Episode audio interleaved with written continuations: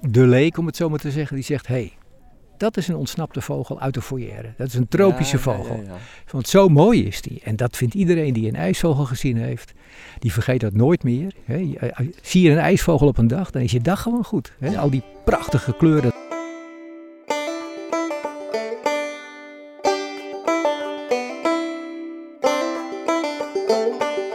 Welkom luisteraars bij een nieuwe aflevering van Fuit Fuit. En dan sta je daar in Georgië, Batumi, te kijken naar de roofvogeltrek. En dan kom je een Nederlander tegen, eigenlijk een groepje Nederlanders. En dan roep ik niet keihard de vijand, nee, dan omhels ik hen, want die oude stereotypen wil ik graag achter mij laten. Ik ben heel blij dat die Nederlandse groep er was, want een zekere Jelle Harder ehm, was daar. En Jelle, die eh, is de man achter de ijsvogelwerkgroep eh, Gooi- en Vechtstreek. En die heeft heel wat te vertellen over dat vogeltje. Dus terwijl wij daar stonden te kijken naar de dwergarenden en de wespendieven, zoals je zult horen tijdens de opnames, af en toe worden we onderbroken daardoor, hebben we het over die ijsvogel. Nog even meegeven, eh, die ijsvogelwerkgroep heeft ook een website. En dat is www.vwggooi.nl. Dus gooi, G-O-O-I, zoals het werkwoord. Maar in Nederland is het ook een streek. De ijsvogelwerkgroep. Af en toe hoort u ook Volker de Boer, die in een andere aflevering al aan het woord is geweest. Dat is de directeur of de president, zeggen ze van Batumi Raptor Count, die ook gids was voor die groep. En af en toe hoor je er ook een, eh, een echte Amsterdammer tussen. Maar dat is niet Jelle, dat is iemand anders van de groep. Het is wel een geinig jongetje. Maar goed, eh, Jelle en zijn ijsvogel. Ik zou zeggen, geniet mensen. Geniet van een stukje slow radio. Wij waren hier eh, zaterdag aangekomen. Het was gelijk al, voor ons tenminste, raak dat er zo'n 35.000 eh, wespendieven Mhm, overgevlogen zijn. mhm. Dus op het moment dat wij uit het busje stappen en omhoog kijken, zie je wolken Ja. wespendieven. En dan sta je op eh, de telpost Station 1. En dan zie je één stroom van wespendieven zie je langskomen. En daarna allemaal zwarte wouwen en nog wat andere spullen doorheen. kiekendieven, eh, drie soorten, eh balkansperwer, Mhm, eh mhm. buizerd, spetsteppenbuizerd dan. eh.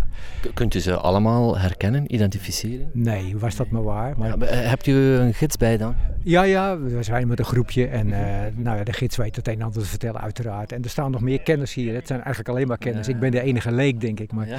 ik, Nee, nee, ik- ik, ik ben daar nog onder, denk ik. Oké, nee, dat is prima. Dat doet me goed. Maar ik vind alleen al het feit dat je hier bent en dat je de sfeer meemaakt. En al die vogels maar ziet overvliegen. Ja, dat vind ik fantastisch. Mhm. Wij waren, wij waren gisteren bij het strand waar nou, achter elkaar groepen gele kwikstalen langskwamen. Zo vlak voor je neus langs. Dat, dan zie je en beleef je de trek. Heb, hebt u nogal migraties meegemaakt? Nou, ik ben veel eh, in Falsterbo geweest eh, in Zuid-Zweden. Dus eh, daar, dat, daar kom ik heel graag. Dat is heel ontspannen, net als hier in feite. Je gaat op je krent zitten en je kijkt naar die vogels. En ja, soms moet je ook uren staan hoor, dat is ook zo. Maar ja, Falsterbo is niet alleen roofvogels, maar ook alle andere kleine vogeltjes, zangvogels en zo, die daar langskomen. En die vliegen echt langs je neus. En dan willen ze het water over, dan schrikken ze zich te pletten, draaien om. En dan duiken ze in de struiken waar je naast staat. Daar duiken er zo 50 pimpelmezen in. En dan denk je, waar zijn ze gebleven? Maar die zitten in zo'n grote struik. En even later komen ze alweer aan de buitenkant zitten en dan gaan ze weer proberen. Nou, dat heb je helaas hier niet. Maar het aantal roofvogels wat je hier ziet, ja, dat is overweldigend. Dat, eh, dat als- ken ik niet. Als u er dan één soort zou mogen uitkiezen. Ik vraag het altijd en ik, het, het is altijd een beetje plagen voor, voor eh, mensen die van vogels houden. En die hebben zoiets van, ja, ik wil ze allemaal kiezen, maar kies er eens een soortje uit waarvan u denkt, wow, dit is, dit- daar wil ik nu even mijn passie over kwijt. En dan speciaal over roofvogels? Of? Nou, toch iets dat hier voorkomt, Ja. wat je hier gezien hebt. Nou, ik, ik moet dan toch twee dingen noemen. Als ik, als ik het heb over roofvogels, dan zeg ik... Oh, ik moet even naar de slangenarenden kijken. Oké, oké, oké. Ja, Volker, het is er weer in geslaagd om ons gesprek... eh, Sorry. geen probleem, we gaan zo dadelijk verder. Ja, ik pleur er dan wel eh, wat Georgische reclame tussen. Babam რას ფიქრობთ? ჩვენ გმით ფანტას მსხლის გემოთი. როგორი გემო აქვს ფანტას მსხლის არომატით? უგემრიელესი. სახალისო. ფანტასტიკური. Ja, we zijn druk op zoek naar eh, drie slangenarenden. Oh, maar ik zie ze veel, la veel lager, ze hier net over het groen. Zeg maar, voor jou eigenlijk tussen die bomen. Ze zitten tussen de bomen. Dank voor de vertaling. Ja, ja, ja. Nou, Oh ja, nu heb ik ze. Ja, fantastisch. Je moet je gids af en toe wel eens ergens op wijzen hoor. Eh, Je betaalt een hoop geld, maar je hebt er niet altijd wat aan hoor. We doen straks wel iets in zijn drankje. Ja. Nog meer, niet te veel, dan eh, zal het een overdosis worden. Nou, gewoon iets laxerends. Ik zei daarnet dat u eh, een ijsvogelwerkgroep eh, leidt. Dat klopt toch, hè? Ja, dat klopt ja. Maar nee, bij ons gaat het om een eh, ijsvogelweekgroep waar eh, zo'n 65 mensen bij betrokken zijn. En wij hebben heel veel ijsvogelbroedwanden gemaakt in Gooi Vechtstreek. Wel zo'n 140 op zo'n 80 locaties. En in gemiddeld tussen, tussen de 60 en 70 procent van de broedparen broeden in onze wanden. En als het een slecht jaar is voor ijsvogels door strenge winters, dan broeden ze bijna allemaal nog in onze eh, broedwanden. Dus die zijn wel erg in trek. En dankzij zoveel voorzieningen maken, zijn wij van pakweg 15 paar ijsvogels. eh, rond 1995 zijn we gestegen vorig jaar tot 104 paar ijsvogels. Dit jaar weer door een strenge winter zitten we ongeveer op 25 paar ijsvogels. Dus, maar dat hoort bij de ijsvogel, Ja. hebben de soorten in Nederland, dat ze zo kunnen fluctueren. Ja, ik kan wel een reden bedenken, maar waarom die ijsvogel? Waar, wa- wa- wat, eh, eh, er is een fascinatie. Ja, tuurlijk. Ja, waarom die ijsvogel? Ehm, eigenlijk is het begonnen. eh, ik heb een keer een brochure gemaakt in 1992. Vogels zien en beschermen. En toen heb ik van een stuk of zeven plekken eh, zien. Heb ik locaties bedacht in de regio waar je een schuilhut, een vogelhut zou neer kunnen zetten. Of een wand om achter te kijken naar vogels. Nou, daar zijn een paar dingen van eh, gere- gerealiseerd. Maar ook van een stuk of zeven vogels. Van wat kan je nou doen om ze extra te helpen? Bijvoorbeeld nestkasten voor kerkuilen, steenuilen, eh, gierzwaluwstenen. Maar ook, ehm, je kan broedwanden voor ijsvogels maken. En eh, ja, eh, met de kerkuilen ben ik gestart en dat is overgenomen door een paar andere mensen. En verder was er niet iemand die in dat gat sprong, zeg maar. Dus Ik, ik kom van het Waasland en er is een kerkuilengroep. ja. Ja, nou ja, die is dus ontstaan ook daardoor in, in mijn regio. Maar ik ben zelf toen doorgegaan op de ijsvogels. En ik kreeg daar toevallig een beetje hulp bij van iemand van de gemeente werken. Die had een grote kaart met alle villa-gebieden in, eh, in, in de regio. En met adressen erbij. En daar had hij contacten mee. En hij zegt, nou moet je daar en daarheen gaan. Dus ik heb ges- contact gezocht met die mensen. En ik mocht op die villa-gebieden, op die landgoederen. Nou, dan kon ik prachtige wanden maken. En dat was het begin. Dat was het stap voor stap. Ja. Maar u hebt nog altijd geen antwoord gegeven op de Oh vraag: waarom de ijsvogel? Nou, ik hoef bijna niet. Kijk, even, ik moet even kijken nu. ფასდაკლებები და თანხის დარიგების აქცია ტექნობუმში. გაიტანე განვადებით მაცივარი და მიიღე 400 ლარამდე ნაღდი ფული. Terwijl we hier ხელზე. gewoon staan te Technobum. praten over de ijsvogel, passeert er een zwarte wouw. Nee, het is een bergarend. Dwergarend. Hopsa. Ja, het zijn er enorm veel vandaag. Hè. Ja, zeker. Ja. Maar goed, ehm, ja, waarom de ijsvogel? Nou, het is gewoon als je die vogel ziet.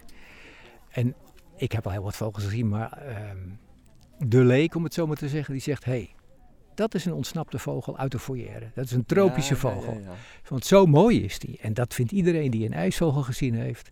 Die vergeet dat nooit meer. Hè. Je- eh, Zie je een ijsvogel op een dag, dan is je dag gewoon goed. Hè. Ja. Al die prachtige kleuren, dat blauw op de rug. Ik, ik heb hem vandaag nog gezien hier Ja? en hij was, aan het, eh, hij was een beetje aan het bidden en aan het duiken. Kijk, nou, precies ja. ja. Eh, Het enige wat ik wel vind is, ik verzamel schedeltjes van vogels. Die hè. heb je nog niet? Jawel, ik heb hem. Oh. Ik heb hem. Maar toen ik hem kreeg, en ik hoorde altijd het gerucht dat hij zou eh, stinken, en ik opende het, hij stonk ongelooflijk naar vis. Echt? Ja, Dat is toch vreemd, hè? Het eet alleen maar kikkers. Ja, Geintje. Ja. Ja, het is inderdaad een viseter, maar ik bedoel, eh, als die dood is, eh, dan komt er vanzelf een keer een eind aan die stank. Oké, oké, oké. En maar, je, je- ja, ehm, ik zei het al, eh, ik denk wel dat ik een reden kan bedenken waarom u voor die ijsvogel ergens gekozen hebt. Ergens vanuit een passie, vanuit een gevoel. Wetenschappelijk heeft u daar een bepaalde zin aan enzovoort. Zijn er nog een aantal andere dingen waarvan u zegt van ja, daarom? Bijvoorbeeld, ja, mijn vrouw vindt het ook wel een mooi vogeltje. Ook, ja, mijn vrouw vindt het zeker ook een mooie vogel. Maar nee, wat, kijk, wat met natuur is, hè, als je met de natuur bezig bent, dan is het een soort verslaving. Hè. Je bent buiten en je, je geniet van alles wat je ziet. Je hoeft niet altijd een ijsvogel te zien of altijd 100 vogels of noem het maar op 20 of 50 of 500 soorten. Ik, maakt me niet uit.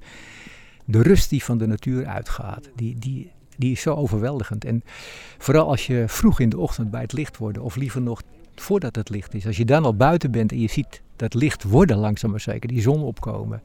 Ja, dat zijn de mooiste uren van de dag. En dan heb je toch ook altijd een beetje het gevoel, ik ben hier van alles aan het meemaken terwijl de rest nog in zijn bed ligt. Exact. De wereld is van jou. En ik heb jarenlang, wel 30 jaar lang, een bepaald gebied op alle broedvogels geteld.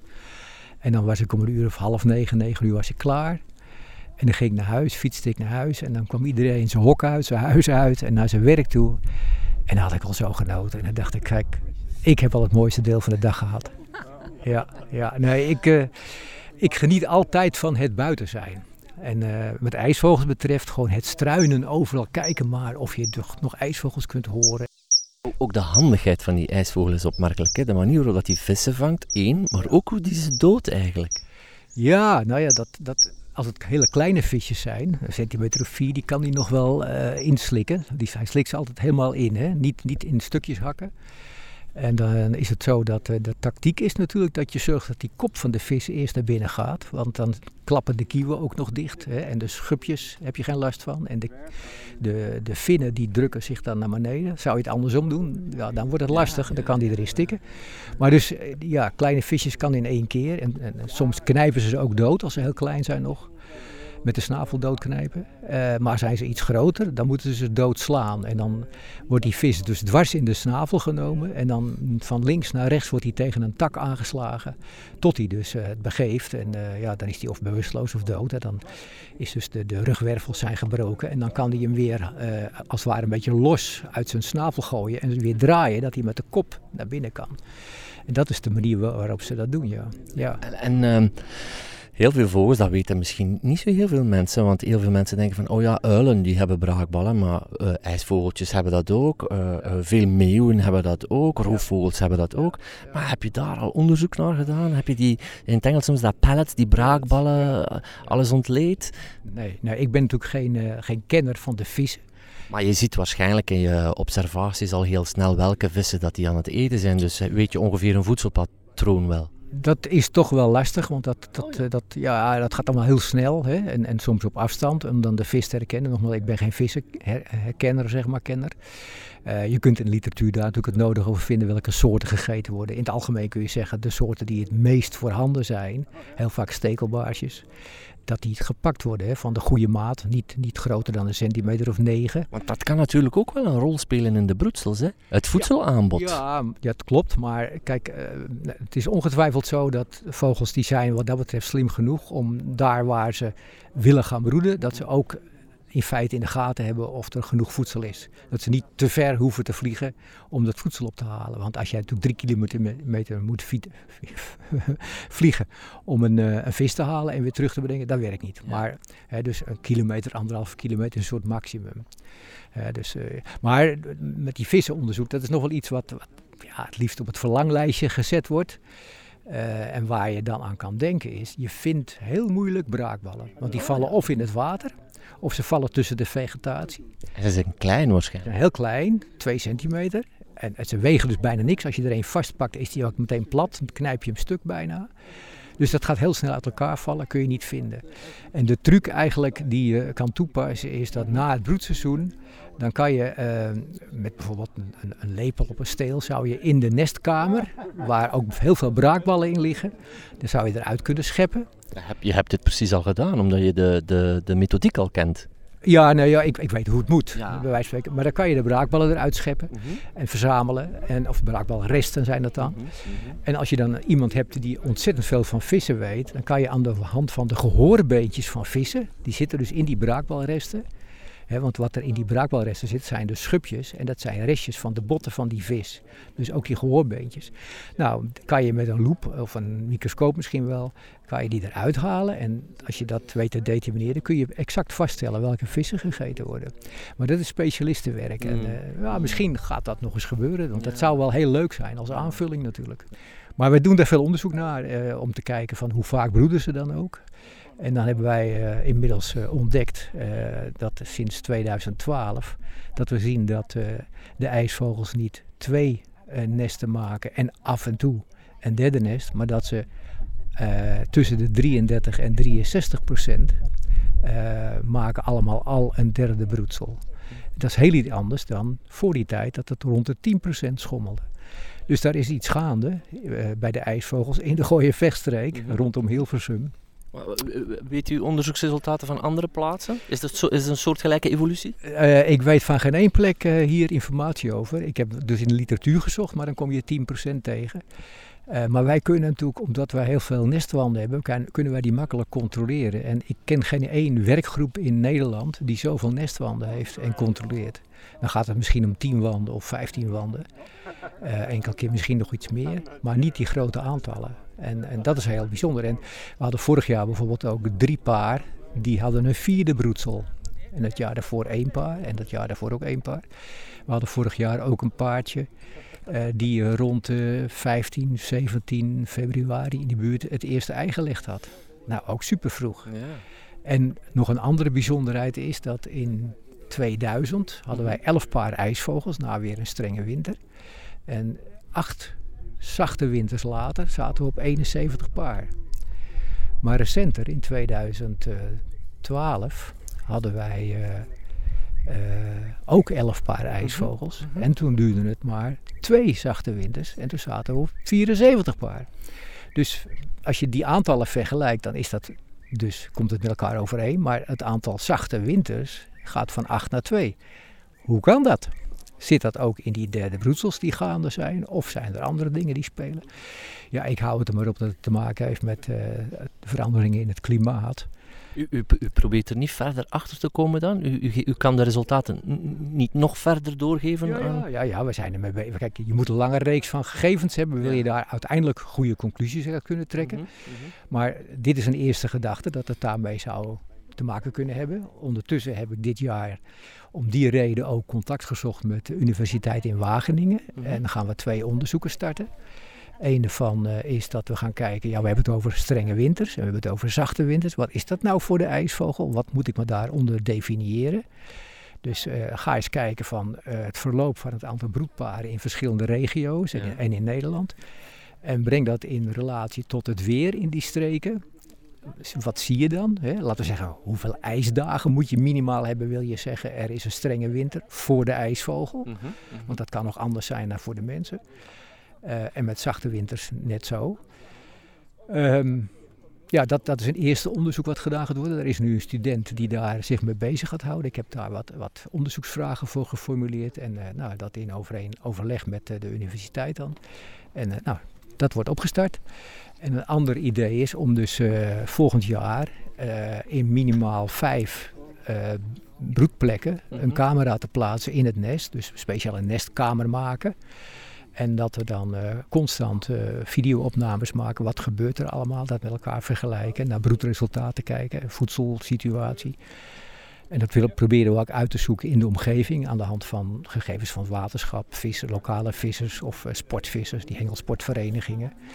Van eh, ja, wat kunnen we nou te weten komen? Ehm, is daar iets in gaande waardoor je zegt de productie is veel hoger. Misschien dat gemiddeld eh, de laatste jaren, nee, laten we zeggen wat langer geleden, er vijf jongen uitvlogen, maar misschien nu vijf en een half of zes.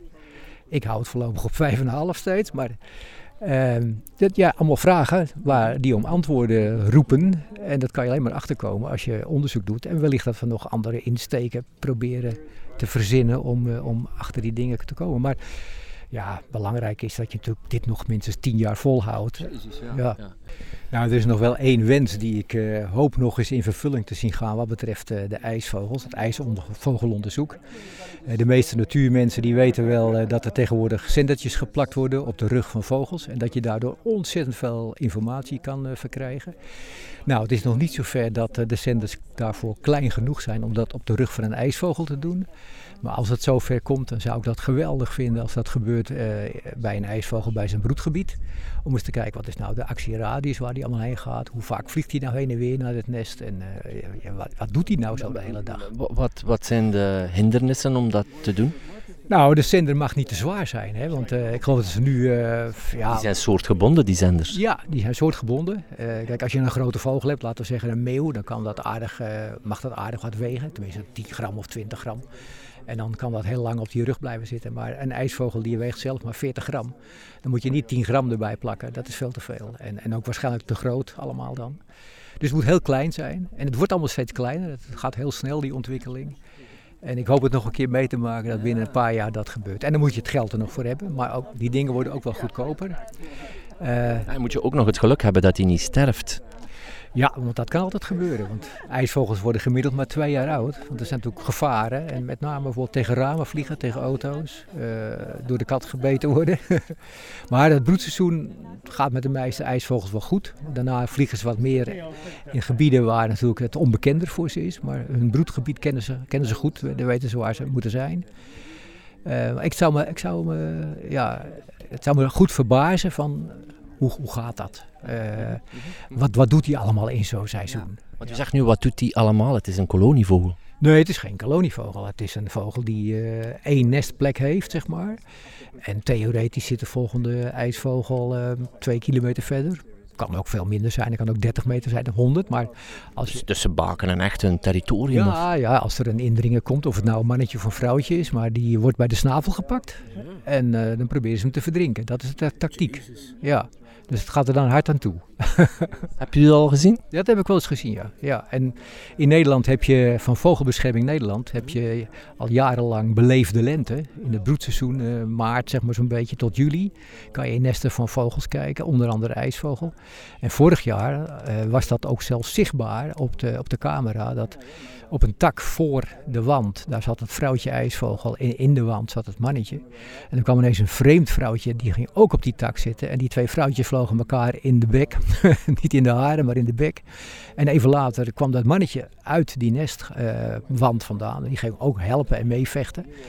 Maar in ieder geval die twee dames die doken het water in en bleven daar rommelen. En toen ineens weer ging het water weer uit. Een stukje verder hetzelfde en toen vlogen ze weg. En de indringster die ging er vandoor en de ander nog even een stukje erachteraan. Maar dat was voor een miljoen mensen die dus dat allemaal kunnen ja, zien, ja, was dat waar te nemen. Die, die, die, ja, die soap heeft uh, ja. veel mensen geboeid. Ja, ja. Eén uh, ding wat ik eigenlijk niet zo goed begrijp, ondanks het feit dat ik dat juist de aantrekkingskracht vind van een ijsvogel, is die kleuren zijn zo mooi. Maar langs de andere kant denk ik van hoe opvallend kan je zijn in grijs, groen, kikkerland of Belgeland? Ja, nou ja, er zijn zo twee dingen even over te zeggen. Al, hij vliegt bij voorkeur laag over het water als hij naar zijn voedselgebied gaat of terug en zo. Hè. En dan is hij dus blauwkleurig van boven. Maar het water is ook donker, ook blauwachtig. En valt het dus voor een roofvogel nauwelijks op. Naast het feit dat hij wel 80 km per uur kan vliegen. Dus dat is redelijk snel.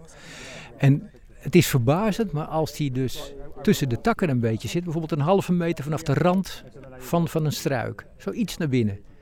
Dan moet je al goed kijken, wil je hem zien. Dan valt hij helemaal niet op. Dat is, dat is eigenlijk verrassend voor zo'n mooi gekleurde vogel. Want hij heeft ook een oranje-bruinige borst. Hij valt niet op. Je moet echt kijken.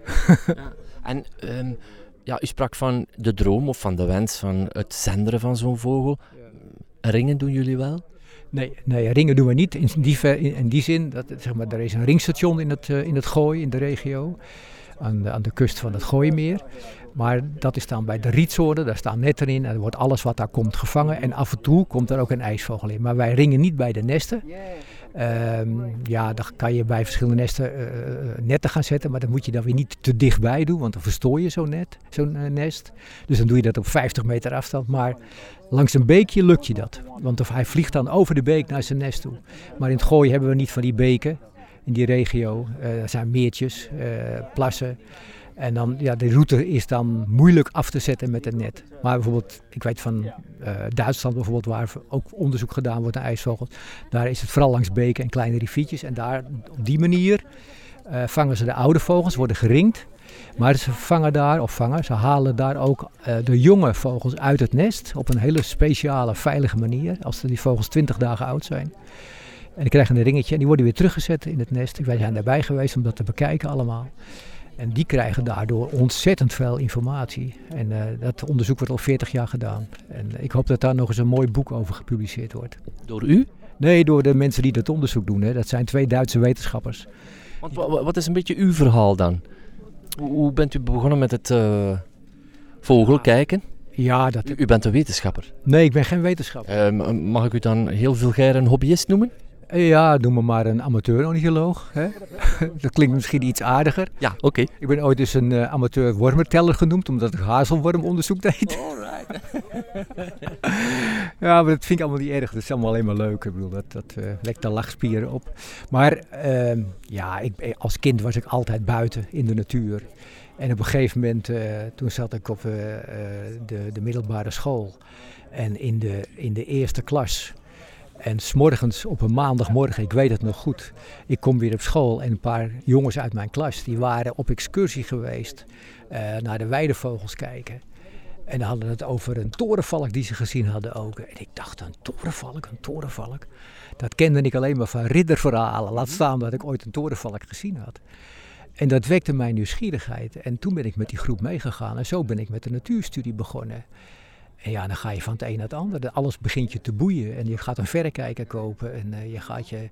Hoe oud was u? Ik was toen een jaar of 12, 13. 13 was ik, ja. En, en verrekijkers, dat was toch iets heel ja, bijzonder? Ja, dan moest je sparen in je vakanties werken. En dan kocht je bij een opticien, want anders was het niet, kocht je, kocht je een verrekijker. En dat, die was toen zo tegen de 100 gulden. Dat was al een hele dure verrekijker.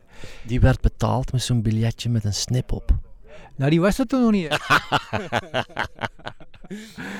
nee, ik ben nu 70, dus uh, tel maar uit. Dat is in, uh, in, in wat is het, uh, 1961 geweest of zo.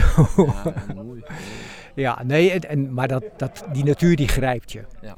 En, en zo ga je steeds verder. En uh, dan ga je met groepjes mee. Je gaat naar natuurkampen en je gaat naar het buitenland af en toe eens. En ja, ik ben nu niet meer zo fanatiek als vroeger.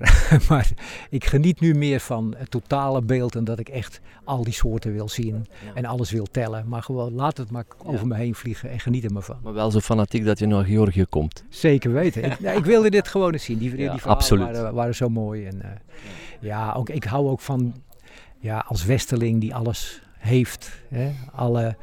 Uh, rijkdom in Nederland die is zo groot. En als je dan in dit soort landen komt, ja, ik heb het vaker gezien, ook Afrika. Op een bepaalde manier kan ik daar ook van genieten. Hè? Dat ik denk van, ja, wat hebben wij het toch goed. En toch een enorme gastvrijheid, hè?